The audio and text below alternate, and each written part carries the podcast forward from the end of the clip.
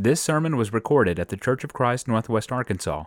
We are Christians seeking to worship God in spirit and in truth, according to the New Testament. Come worship with us Sunday mornings at 10:30 at 1708 Elm Springs Road in Springdale, Arkansas. I want to say how how blessed we are to be here together this morning, and uh, how blessed I feel to uh, have lifted these songs of praise to our Father, and thankful for the prayers on my behalf. Um, it's just a, a, joy to be able to gather together and worship our God. And I hope that the lesson this morning will be encouraging. I hope that that will contribute and continue to contribute to this uh, great day of worship as, as we go to His Word and, and feed from His Word and learn from it. We've been on a several month journey examining this story of the Scriptures and trying to show this, this arc and how it's how it is all connected, uh, this one connected story that has really always been about Christ. And we've studied things from the creation. Uh, we began with, with the, the story of Adam and the creation, and then we've worked our way through talking about Noah and Abraham and uh, Isaac and Jacob and Moses and the people of Israel and, and other figures in the Old Testament. And we've been making all of these connections to see how it enriches our lives and helps us to understand. And all of the time, the whole point has been about Jesus, and the whole point has been about you and I. What part do we have to play in the divine nature that God created us to be? Because if you remember what we read in Genesis chapter 127, humanity was created to be holy beings. We were created to be immortal beings that were uh, fitted with life created with purpose, and the purpose was to be holy and represent God in this world. In Genesis 1:27 it said so God created man in his own image, in the image of God created he him. Male and female created he them. The way that God created Adam and Eve was with purpose and he gave them instruction and he gave them he gave them uh, a charge to have dominion over the world and to be fruitful and to multiply and to uh, continue to be his representatives in this world, being righteous and holy. And there was harmony until they fell and followed Satan. Satan came along and deceived them and gave them an alternate path, and that is a path of disobedience. And by doing that, they introduced sin and death into the world. And, and we know it says in Romans 5, verse 12, that, that so death passed upon all men uh, because of sin, because of the sin of Adam. Um, sin and death passed upon all men. Now, God, at the very beginning, promised a solution there in Genesis 3, as soon as they committed this act of failure and disobedience to God and broke the harmony and, and made themselves corrupt and unholy, God came in and passed judgment on the serpent and said this in Genesis 3:15, and I will put enmity between thee and the woman, between thy seed and her seed. It shall bruise thy head and thou shalt bruise his heel. So from the very onset of this problem of sin, God has had a specific person in mind that was going to come and eradicate this problem of sin and to crush and defeat the serpent. Now, we know, and we studied last time, that that is Jesus, as Paul uh, calls him in 1 Corinthians 15, the last Adam, the new Adam, uh, because Jesus was the one who came in the flesh to destroy the serpent, and he is the, the reset of humanity and everything we were supposed to be as humans the, the Bible makes this very clear, and hopefully it's been very clear as we've gone through this journey and through this series of learning and understanding these stories of the Old Testament and seeing how they have always all pointed to Jesus. In fact, uh, the Apostle Peter, when he spoke to Cornelius in Acts chapter 10, he said the very thing. He said in Acts 10:43, "To him, speaking of Christ, to him give all the prophets witness."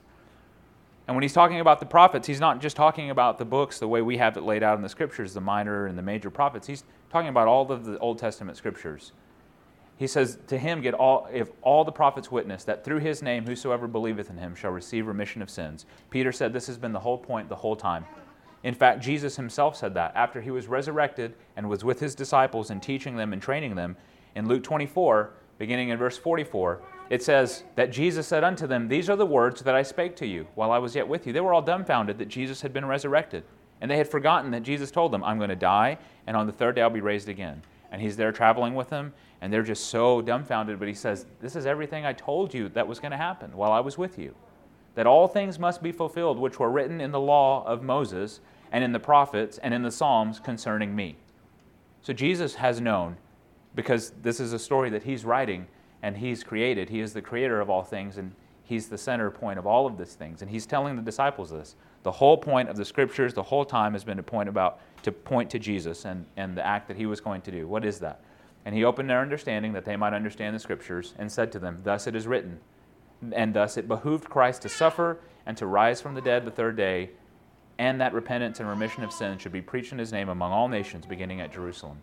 This, this plan of salvation, this plan of redemption, uh, this, this forgiveness and the freedom of sins has always been the point, has always been the plan that God has had uh, from the very beginning and even before the beginning of our world. Uh, Ephesians chapter 1, we'll look at a couple of verses that show us that this is the case, uh, that this has always been about Jesus and God has always known this plan. Ephesians chapter 1, verse 3. Paul wrote and said, Blessed be the God and Father of our Lord Jesus Christ, who has blessed us with all spiritual blessings in heavenly places in Christ, according as he has chosen us in him before the foundation of the world. God has had this plan for mankind to be holy, and that was his intention and purpose in creating us. For before the foundation of the world, that we should be holy and without blame before him in love, having predestinated us to the adoption of children by Jesus to himself, according to the good pleasure of his will to the praise and glory of his grace, wherein he hath made us accepted in the beloved.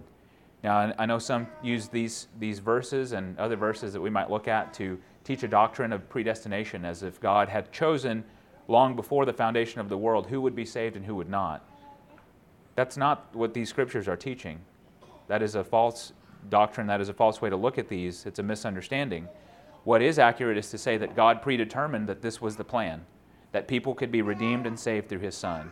His intention and his purpose was always, before the foundation of the world, that humanity should be holy and without blame.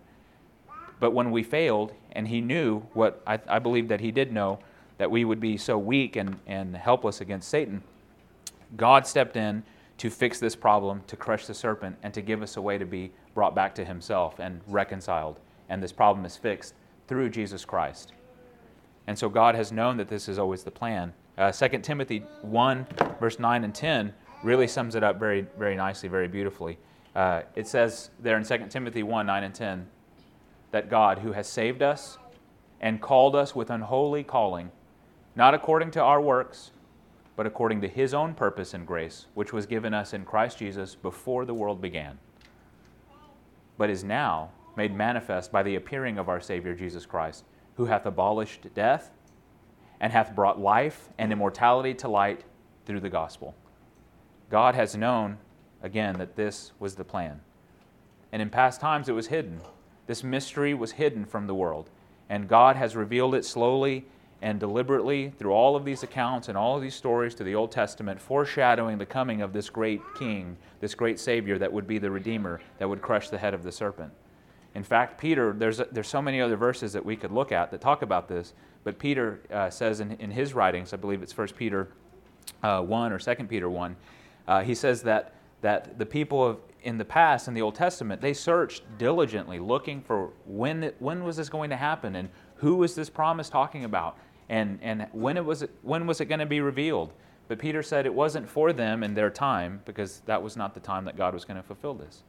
But it was in the, in the first century when Jesus came into the world and it was now being revealed, this is the one we've been waiting for and looking for. So he says, now is made manifest by the appearing of our Savior. So the mystery had, had been hidden, but God was then revealing it in the time of Christ. And again, look at this fact that this holy calling, this purpose that God has for us to be His people, to be with Him in love, to be united with Him, has been a purpose that He's had before the world began.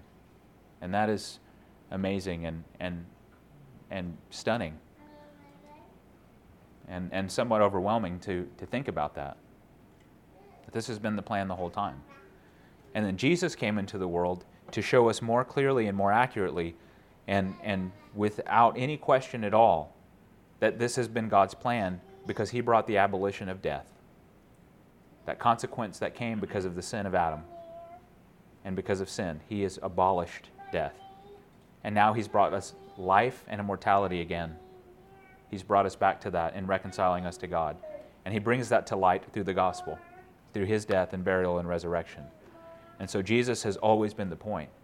Now, the, I think a critical question for us to know when we're talking about Jesus and this divine nature of being holy and being like God, and this was what God wants us to be, I think the next appropriate question is how do we become part of this beautiful story? How do we make sure? How do we know if we are connected to this story and are a part of this? Well, if you caught some of the verses, it said that God had purposed this in Christ. And, I, and that's what we need to understand is, is that, that God has accomplished this and chosen to accomplish this through Jesus Christ and in Jesus Christ. Paul uh, said in, in answer to this question, how do we join this beautiful story? Well, first, 2 Corinthians 5, 17 through 19. It says, Therefore, if any man be in Christ, he is a new creature. Old things are passed away. Behold, all things are become new.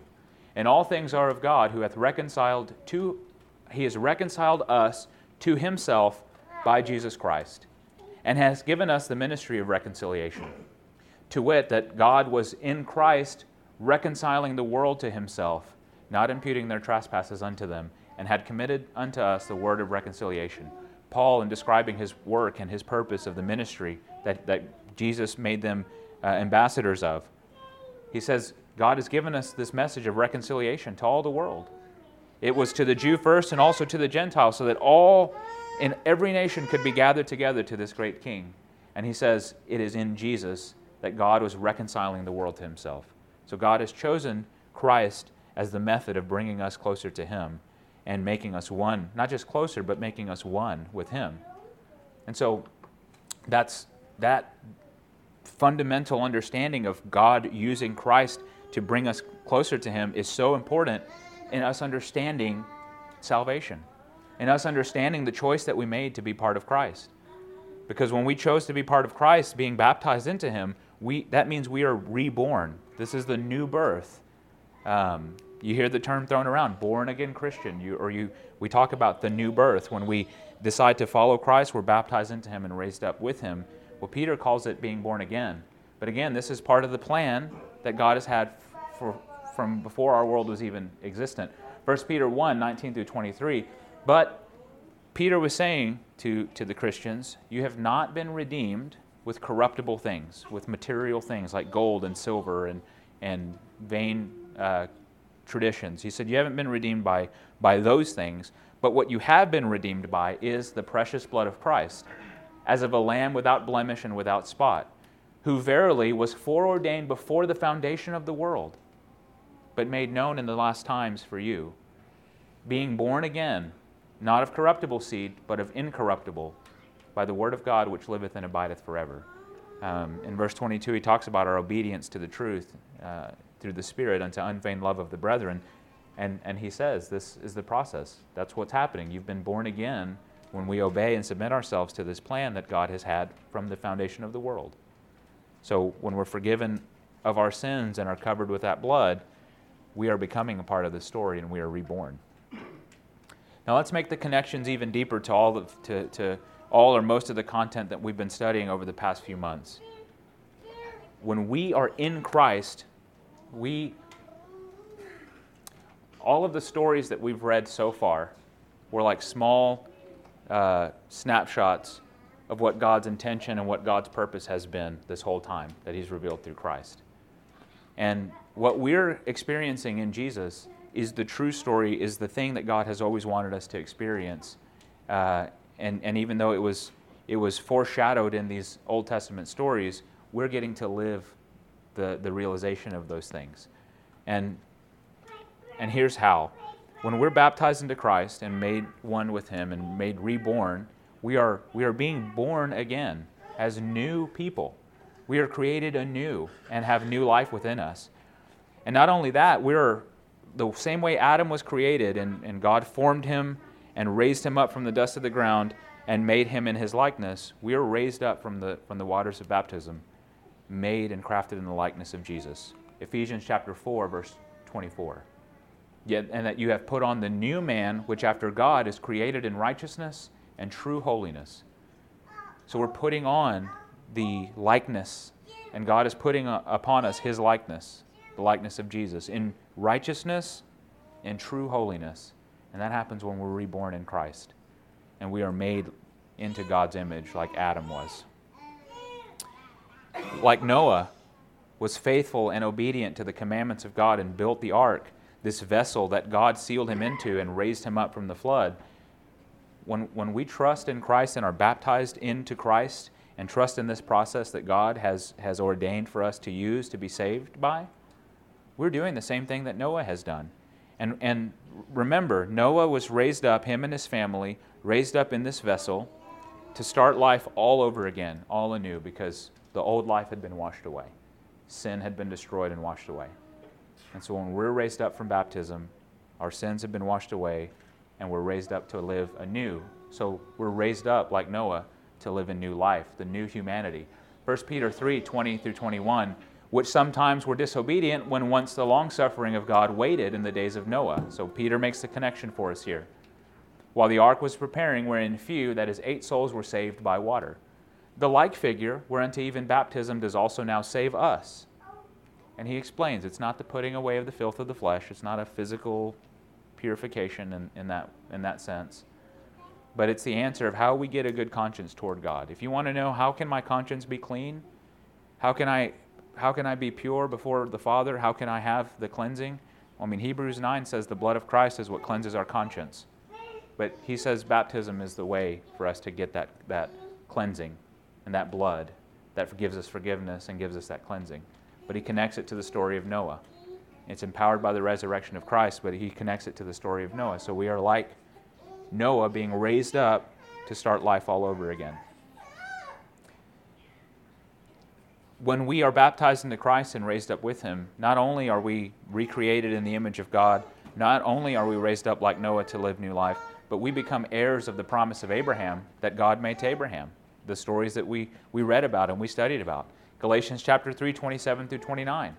As many of you as have been baptized into Christ have put on Christ.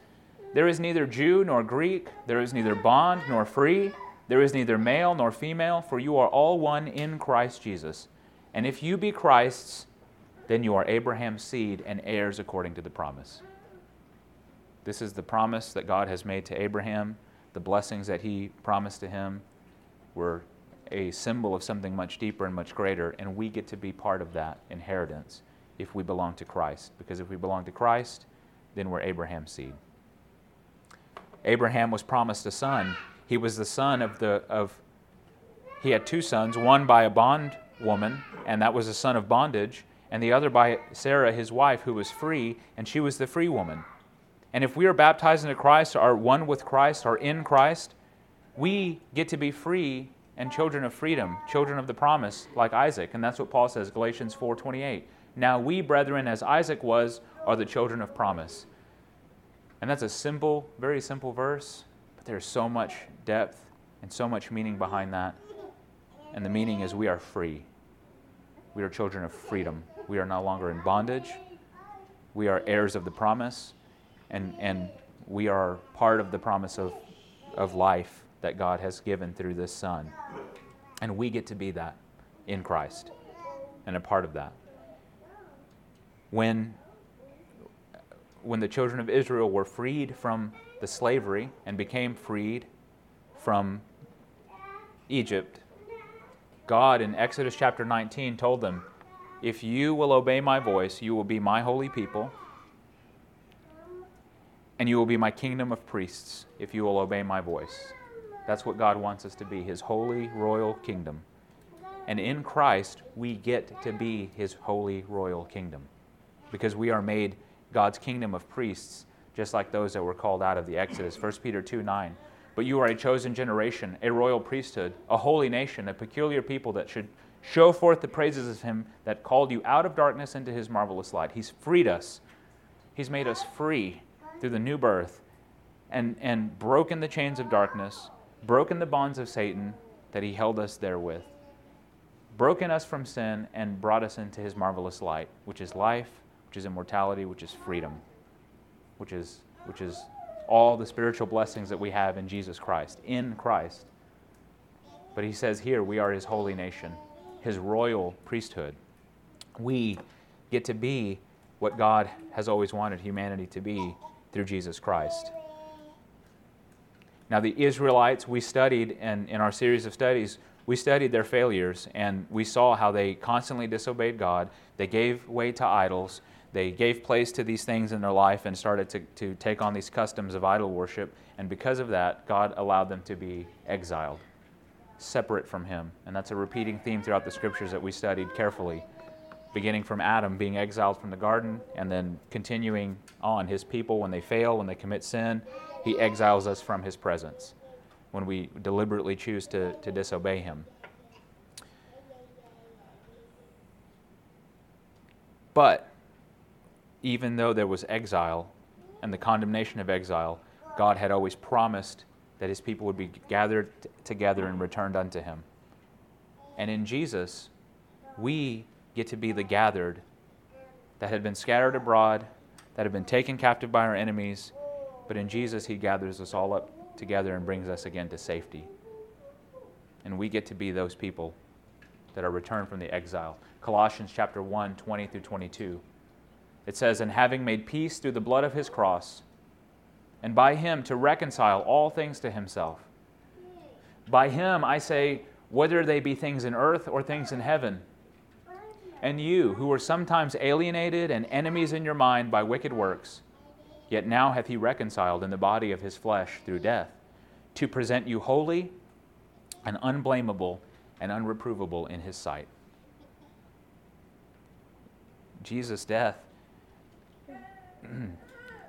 is so meaningful, and what we gain in Jesus is so meaningful. And God has been communicating these things to us over and over and over again. How, how deeply special this is that we get to be the cleansed, the saved, the redeemed, the returned from exile, the protected, the loved of God, and reconciled with Him. And He wants us to be holy and unblameable in His sight. And He has accomplished that through Jesus Christ. Now, as a part of this story, if, if, if you have been baptized into Christ, you are part of this story. If you have not, you're not yet part of this story. You can be. But for those that are baptized into Christ, for those that are, that are following in this path, that are part of this great redemption, what do we do? If we're supposed to have this divine nature upon us and, and be living as, in holiness, what are we supposed to do? How are we supposed to carry out our responsibility as this holy and unblameable and unreprovable people that God has gathered together and cleansed and all these beautiful and wonderful things? I think that's a really important question and, and one that, that we all need to know answers to and, and have some, some insight into and see what God communicates to us about this. And the summary is we must remain holy. If we've been cleansed from our sins, if we've been made part of this holy people, we have to stay holy. This isn't a, a, negotiable thing where we get to just, you know, live in both camps of holiness and unholiness. We don't get to do that. And if, if we do, we're going to make ourselves miserable if we can't make up our mind whether to be hot or cold and pick a path. But if we're in Christ, we need to be all in. Half of our heart doesn't get to, to hang out straddling the line or on the other side of the fence if we're in Christ. Either all of you is in Christ or, or all of you isn't in Christ. That's what we need to know, and we have to remain holy. And there's tools and there's processes and there's things that God has initiated and, and has outlined and has documented for us to be able to understand how to remain holy. And one of the key factors in that is choosing. You and I get to make the choice and the decision to live in holiness. That is a powerful thing that we need to know. We don't accidentally become unholy. We don't accidentally just kind of meander into it. We decide to do that. And we get pulled in and we make choices. And as powerful as those moments are, as powerful as those feelings are when we're feeling tempted by the, whatever sin may entice us, we still have a choice. We can still walk away. We can still put it down. We can still make a different decision. And God wants us to make that decision continually. And it's not easy, and it's not, uh, don't, don't take it that way. It's not easy. It's very difficult and very painful and very challenging, but it's worth it. Peter said it this way And I love this imagery that he gives to Christians. 1 Peter 1 4 through 16.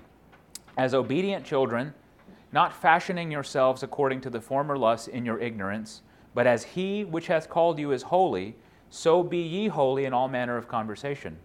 Because it is written, Be holy, for I am holy. God wants us to be like him. God wants us to have his holiness. And so, we need to make the decision to fashion ourselves according to not our old life, not our old lusts, not our old ignorance as the template that we're using to model ourselves after, but the new template, the template of the new man, the new Adam, Jesus, who is true holiness and true righteousness. Use that as our template to model our lives after and say, what is it that I need to change? And as the imagery is given here, take that chisel, take that hammer, and start, start working away at that material, your heart and your life, and building new habits and crafting, crafting yourself to be more like Jesus. So that we can, because that's what He wants. So it's a choice that we need to make to not build our life according to our old ways, but according to new ways. And in support of that, and in our journey of doing that, God gives us the information and the knowledge that we need to accomplish that. He gives us the template. He doesn't hide the rules, He doesn't move the goalpost. He doesn't make it so complicated for us that we just can't, can't succeed. He wants us to succeed. He wants us to be holy. He wants us to overcome sin. He wants us to be in Christ.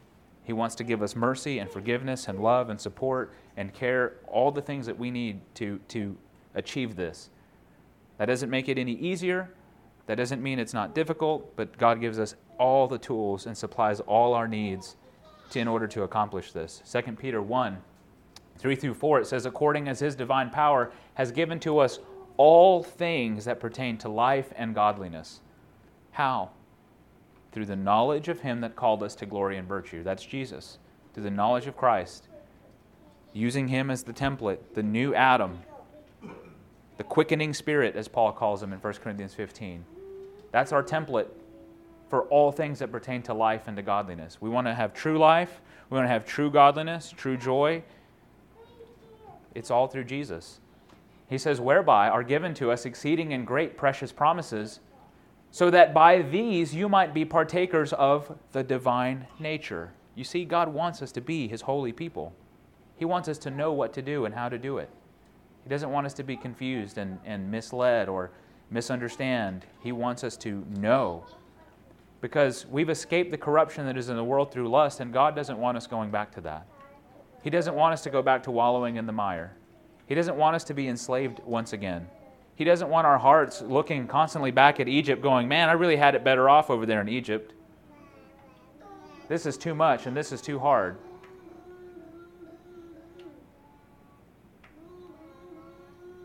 He wants us to, to experience the, the success of changing and transforming and fashioning our, our lives through the knowledge of Christ. So choose to live in holiness. Choose to take on His Word and study His Word and feed on His Word because that's the information that you need. You will perish without knowledge. It happens over and over again to the Israelites, and it will happen to us. You will perish without it. It's your lifeline, it's your life support. 1 Peter chapter 2 verse 5. We need to understand that as the holy people of God that He wants us to be in His royal priesthood, what we also need to do when we're choosing to follow righteousness, we're choosing to be holy, we're choosing to take on His word, we also need to choose to worship Him acceptably. 1 Peter 2 5.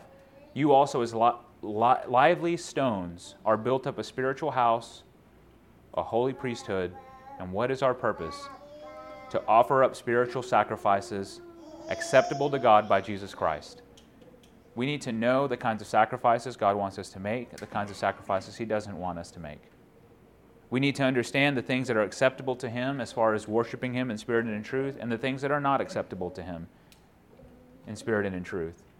Because if we're His royal holy priesthood, we need to make sure that we are accurate in the ways that we're carrying out our priesthood. And it needs to be acceptable to God through Jesus Christ. And We're not going to know unless we have the knowledge of the scriptures and are choosing to follow holiness. It's so important. It is so critical. This isn't just some hokey religion where we get to just decide what makes us feel good and offer up that, that up to God and say, He likes this, and that's my sacrifice. We need to be much deeper thinkers about this. We need to be much more critical thinkers about this and go to His Word and say, what does the Bible say? And that's what's pleasing to God, and therefore that's what's going to be pleasing to me to give to God. We, ha- we have to make sure. We absolutely have to, as His royal priesthood. I mean, we saw what happened to Nadab and Abihu when they didn't offer up authorized worship to Him. God consumed them with the fire. Leviticus chapter, chapter 10, verse, verses 1 and 2. I mean, it's very, very clear that God takes the worship of his priesthood to him very seriously. Living as God's holy people, worshiping him as his royal priesthood, we need to make the decisions to separate ourselves from unholiness. That's really, really hard, I know, in this world that we live in. We're inundated, we're surrounded, we're constantly influenced by all the things in this life that want to pull us away from God's holiness. But think about this the questions that Paul asks in 2 Corinthians 6 What agreement hath the temple of God with idols? What union is there between the idol worshippers and the temples that they serve of these false gods and the temple of God? There's nothing. For you are the temple of the living God. As God hath said, I will dwell in them, and I will walk in them, and I will be their God, and they shall be my people. Wherefore, come out from among them and be ye separate, saith the Lord, and touch not the unclean thing, and I will receive you. So some references to some things that happened in the Old Testament where people were mingling themselves with, with idols, and constantly God was saying this to the children of Israel Come out from among the idols, come out from among the idol worshippers, be separate from unholy people and I will receive you and you will be mine. That's what the message is for us today, still. We need to be God's holy people and live separate and come out from among those who are not living holy lives. And he continues on. He says, If we do this, he will be a father to you, and you shall be my sons and daughters, saith the Lord Almighty. And it goes on into the next chapter, and he says, Having therefore these promises, dearly beloved, let us cleanse ourselves from all filthiness of the flesh and spirit perfecting holiness in the fear of God. It's a constant practice that we need to be partaking in of cleansing ourselves from filthiness of our flesh and mind and spirit. Perfecting holiness in the fear of God. We need to constantly be trying to perfect that, fashioning ourselves according to His will. And part of that's going to be making decisions to separate ourselves from those who are not going to influence us to do what is good and what is holy. And I understand that's hard. And God understands it's difficult for us because we get emotionally attached. We build friendships, we build bonds, we build, we build all kinds of connections that are really hard to sever sometimes. But they're absolutely necessary for us to make those steps to grow in our holiness and maturity and understanding. Uh, 1 Thessalonians 4 3 through 7, it says, This is the will of God, even your sanctification, that you should abstain from fornication every one of you, that every one of you should know how to possess his vessel in sanctification and honor. God wants us to know and understand as we live in this world not to be partaking of these sins, not to get carried away from these things, but instead choosing to abstain, understanding how to control ourselves, our body, and our soul and our emotions in sanctification and honor. Why? Because God did not call us to be unclean people. God called us to holiness, and we have a responsibility and a duty to live up to that holiness in the way that we live in this world. And, and that may mean going, not going to certain places, not participating in certain things, not being around certain kinds of people. Those are sacrifices that, that are acceptable to God in Jesus Christ for us to become more and more holy. Uh, so we need to think about those things very carefully and be honest about those things and not, not justify our own selves. Let's be honest and critical thinking about it because it's so deeply important. Now, that doesn't mean to be hateful to people. That doesn't mean going around berating people. Because as God's holy ambassadors, his representatives of holiness in this world, we have a duty to love all people. That doesn't mean accepting what sin is or uh, you know, giving permission for it to be granted or uh, condoning sin. That's not what the scriptures teach us. But we have a responsibility in how we choose to act towards other people. Romans 13, 8 through 10. It says, Owe no man anything but to love one another. For he that loveth another fulfill, hath fulfilled the law. for this, and he goes through a list of Old Testament commandments. He says, Thou shalt not commit adultery.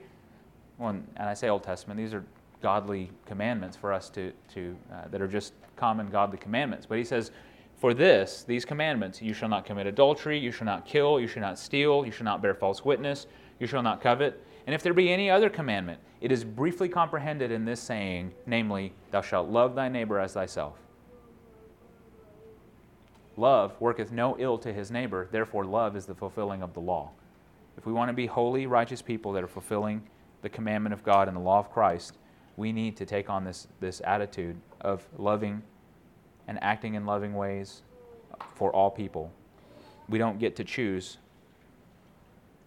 We don't get to hate just because they're someone's uh, not our political affiliation. And if that's our standard of whether or not we're going to love someone, we need a new standard.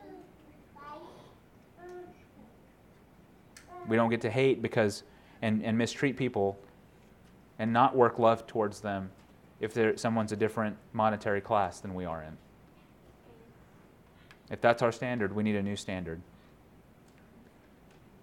We don't get to decide based on, on any status, any class, any uh, race, any color we don't get to make that determination. And if, and if we are making determinations based on worldly, earthly thinking, it's going to cause chaos and more problems, and we need a new standard. And the standard is this the standard of Christ. And if we love our neighbors as ourselves, even our enemies, Jesus said, even those who intend ill towards us, it's about you and your heart and how you respond and we need to embody love in this world. And not only love to those outside of the world, but those or th- those out in the world outside of the body of Christ, especially to those that are in the household of God. We need to show love to the family of Christ and be loving and, and helping and supporting one another. 1 John 3 10 to 11. In this, this is a standard that we know, or this is a fruit that we can look at and judge in our own lives. Do we love God or, or not? How do you know? In this the children of God are known, or manifest, and the children of the devil. Whosoever doth, doeth not righteousness is not of God. If, if, if we're a person that is not doing righteousness, we're choosing not to follow Christ, choosing not to live in holiness and fashion our lives after holiness, we are not of God. Neither is he, neither he that loveth not his brother. If you think, well, I'm trying to fashion my life after holiness and I'm doing all the things that the commandments say, but you're hateful to your family in Christ, John said that's a, that's a mark and an indication that we are not the children of God. For this is the message that you heard from the very beginning that you should love one another. Jesus told his disciples that. Love one another as I have loved you. Lay down your lives for one another. That means laying down our lives may, may mean literally giving up our life, but a lot more commonly, it may be giving up our opinions in favor of pursuing the will of God and the Word of God, encouraging us to be united on the Word of God.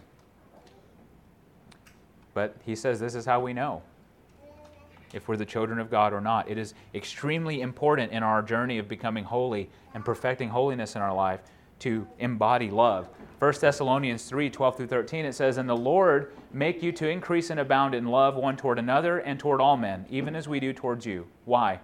To the end that he may establish your hearts unblameable in holiness before God, even our Father, at the coming of our Lord Jesus Christ with all his saints. If we don't have love and we're not embodying love, we cannot be unblameable and holy before God our Father. We absolutely have to have that. What are other responsibilities? Uh, quickly, I'll work through a couple more. One, being fruitful and multiplying, just as, as Adam and, the, and the, uh, God's creation was responsible for being fruitful and multiplying, so are we. And I'm not saying growing our family size, I'm saying growing the, the family size of God. Matthew 28, 18 through 20. Jesus came and spake to them, saying, All power is given to me in heaven and earth. Go ye therefore and teach all nations, baptizing them in the name of the Father, the Son, and the Holy Ghost teaching them to observe all things whatsoever I've commanded you. This process of making disciples, you're making people born into the family of God, and they're being created in the image of God. They become part of the story, and we're expanding the family size of God's kingdom. it's our responsibility to go invite people into this blessing and help them see this holiness, this path that God wants us for them to see and be a part of because it's for all people.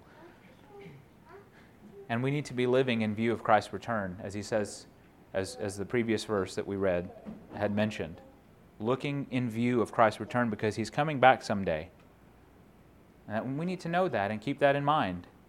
He's coming back someday. Timothy, or Titus chapter 2, verse 11 For the grace of God that brings salvation has appeared to all men, teaching us that denying ungodliness and worldly lusts, we should live soberly, righteously, and godly in this present world looking for that blessed hope and the glorious appearing of the great God and our Savior, Jesus Christ.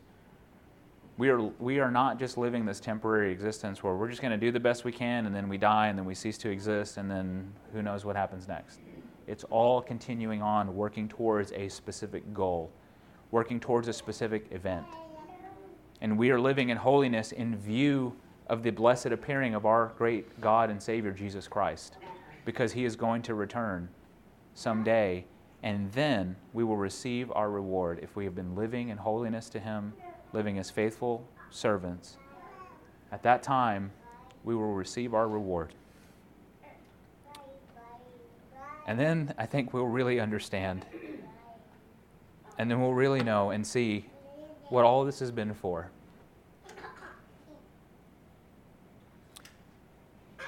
Because at that time, we will receive eternal life. The Bible says in 1 John 2 24 through 25. Let that therefore abide in you which you have heard from the beginning. If that which you've heard from the beginning will remain in you, you shall also continue in the Son and in the Father. And this is the promise that He promised us eternal life. That's what we have ownership of. This promise that God gave us, that He's granted us to be a part of eternal life. And in that moment of having eternal life, it means we will have a new body. Philippians chapter 3, 20 through 21. Our conduct is in heaven, from whence also we look for the Savior, the Lord Jesus Christ. What is He going to do? Why is that important? He's going to change our vile body that it may be fashioned like unto His glorious body, according to the working whereby He is able to even to subdue all things to Himself when Christ returns, part of eternal life means we are going to receive a totally new body. Don't think that when we die, our body and soul are separate and then our body just kind of goes away and, and our, the separated state is what God wants us. That's not what He wants. We're going to be put back in our bodies and our bodies will be transformed. And it'll be like whatever body Jesus has when He was resurrected and ascended to the Father. That's what we will get and that is part of having eternal life. And if we're part of this eternal life, the resurrection of life, as Jesus calls it in John 5, then we'll be taken up to safety. 1 Corinthians 15 24. Then comes the end, when he shall have delivered up the kingdom to God, even the Father, when he shall have put down all rule and power and authority, for he must reign till he hath put all enemies under his feet. The last enemy that shall be destroyed is death. We will be safely in the vessel of Christ as part of his people, as part of his kingdom, as we're raised up from this place and it's destroyed. And we will go to safety. And the last enemy that shall be destroyed is death. And we will never, ever again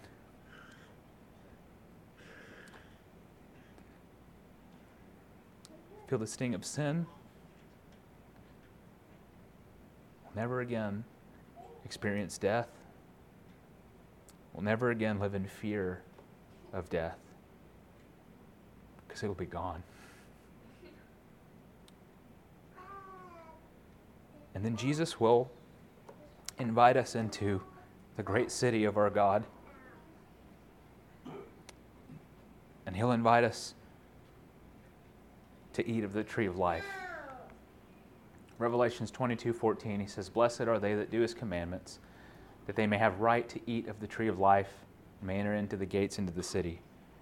Jesus is coming to take us and to give us the right to eat again of the tree of life. And that means that we will be in harmony with God, and there will be peace, and there will be safety. And it'll be like nothing we could ever imagine. That's why this matters. That's why this is so important. It's not just some hokey religion where we get together and, well, I just got to go to this place on Sunday and I've got to do these things. It's much more than that. It is much more meaningful and much more deep than that. And if it's not for you in your life right now, I encourage you, dig deep into these precepts. Dig deep into these to the understanding of God's word so that you may be taking on the divine nature. The divine nature is not just when we're sitting down in this room together worshiping God. It's when we're going out in our daily lives. The way we interact with our wife, the way we interact with our kids, the way we interact with our family, the way we interact with our coworkers and the people of the world the way we interact with one another outside of this place. We don't get to come here and pretend like things are fine and then go out and live however we want. That's not living in the divine nature. And if, if you want to experience this eternal life and eat of the tree of life, it's important, imperative, imperative that we encourage each other to live holy lives always and be transforming. So if you're here this morning as a member of the priesthood of Christ and you know there are stains. You know there are problems. You know. You know, because we don't know what's in your heart. But if you know those things that are holding you down from, from growing and maturing, and the, the weight of sin is so easily besetting you, as we read in Hebrews chapter 12, isn't it time to let go of those things? Isn't it time to put those, those weights aside? Put those bricks down. Take on the choice of fashioning your life in holiness after Christ. And know that the family of Christ that meets here will encourage you, will absolutely participate in your growth in whatever ways we're capable of. Whatever ways we can encourage you in, we will absolutely be here for each other as a family in Christ. And there's no shame, there's no guilt, we all have failures and we all make mistakes. But it's not worth staying silent and staying stuck. Speak up and, and let people know so that, so that aid can be provided and, and most importantly, so that God will be able to bless you and forgive you and, and help you because He wants you to succeed. Don't hold yourself back. It's too important. And if you're here this morning and you're listening and you're not a Christian and you're thinking, I want access to all of these blessings that are mentioned in Christ, as I've read from the scriptures for myself, I want to be part of this divine nature. I want to be a holy person. I want to ultimately receive a new body and go in to this beautiful city and eat of the tree of life and live forever. God wants that for you. But it begins with the choice of being baptized into Christ. That's where your fashioning of your life and holiness after the model of Christ, that's where it begins. And then you'll learn to observe the things that He's commanded us to do. If you need that and want that, we absolutely do too, and God wants that for you. So if there's anybody that needs help, anybody that has these needs, let your desires be known. Come forward as we sing and sit down on the front, and we'll sit and visit and we'll talk about what you need, and we'll pray together and, and uh, do everything we can. So please st- uh, come forward as we stand and, and sing. We hope you enjoyed this teaching from God's Word. If there's anything we can do to help you in your walk with Christ, send us a message at facebook.com slash cfcnwa. To find more sermons, look for us on Apple Podcast, Google Podcast, Spotify, and like our Facebook page. Thanks for listening, and God bless.